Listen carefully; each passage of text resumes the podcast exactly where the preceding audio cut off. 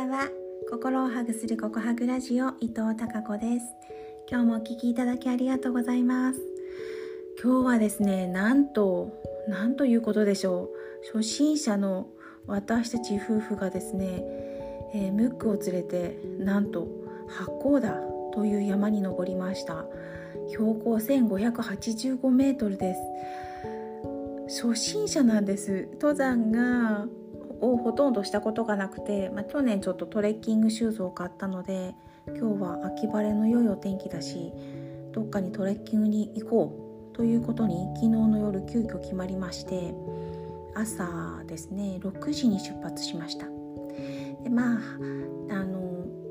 そう今の季節ね、もう紅葉が始まっている、紅葉がだいぶ見頃を迎えている八甲田を目指していたんですけど、あの十分下調べはしたんですが、こんなにきつい山だとはすいませんあの知っていなくて頑張りました。登りましたよ。途中の岩山とか、あと頂上が見えてからのあとにひゃくメートル、 れいてんにキロメートル なんですけど、もうそこの苦しいこと苦しいこと、息は上がるし足はね上がらないんです本当にきつかったですけど、それ以上にもう天気もいいのもある、もちろんですけど、絶景が広がっていて、あのね見たことがない風景でした。なんだろう、全部見渡せるし、山はすごく綺麗だし、本当に絶景が広がっていて、涙が出そうだったんです。うー泣いてしまいそうっていうくらいの感動はきっと一生忘れないかもしれないぐらい、はい、感動しました。山頂にたどり着くと、登山の方もねたくさんいらっしゃって、ちょうどお昼頃山頂にね到着したんですよ。じゅういちじさんじゅっぷんでしたね。すごく時間はかかったんですけど、それでも一歩一歩を進めてなんとかたどり着きました。山頂にもたくさん登山客の方がいらっしゃって、みんなそれぞれお昼ご飯を食べながら、えー、外あ山から頂上からの景色を眺めていました。八甲田からは津軽海峡、海も見えるので、フェリーがね通っている様子も見られたりして、本当に素晴らしい素晴らしい絶景でした。プラス紅葉がめちゃくちゃ綺麗で、赤とか黄色とか、そして空もね、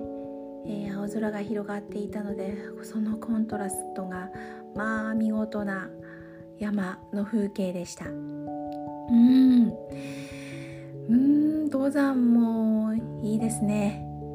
そしてなんかこう高齢にすると体力測定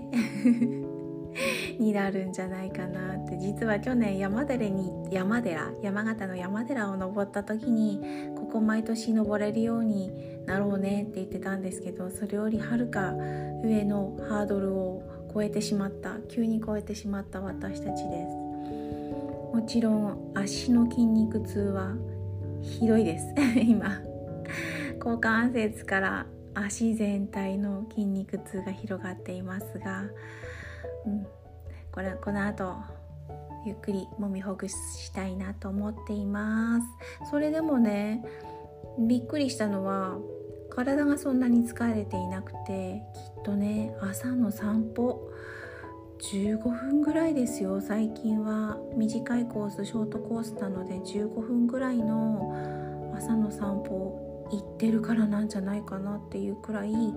平地とかは平気だったし、今体も全然そんなに疲れてる感じはないんですよ。ねえ、継続ってねすごいやっぱり力になってるんだなって思ったこと、そしてきつい登りを登りながら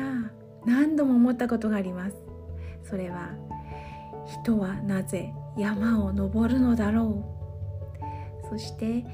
なんか山登りは本当に人生と似てるなっていうことを思いながら、なんとか登りました。はい、それではまた明日も皆さんにひまわりのようなたくさんの笑顔の花が咲きますように。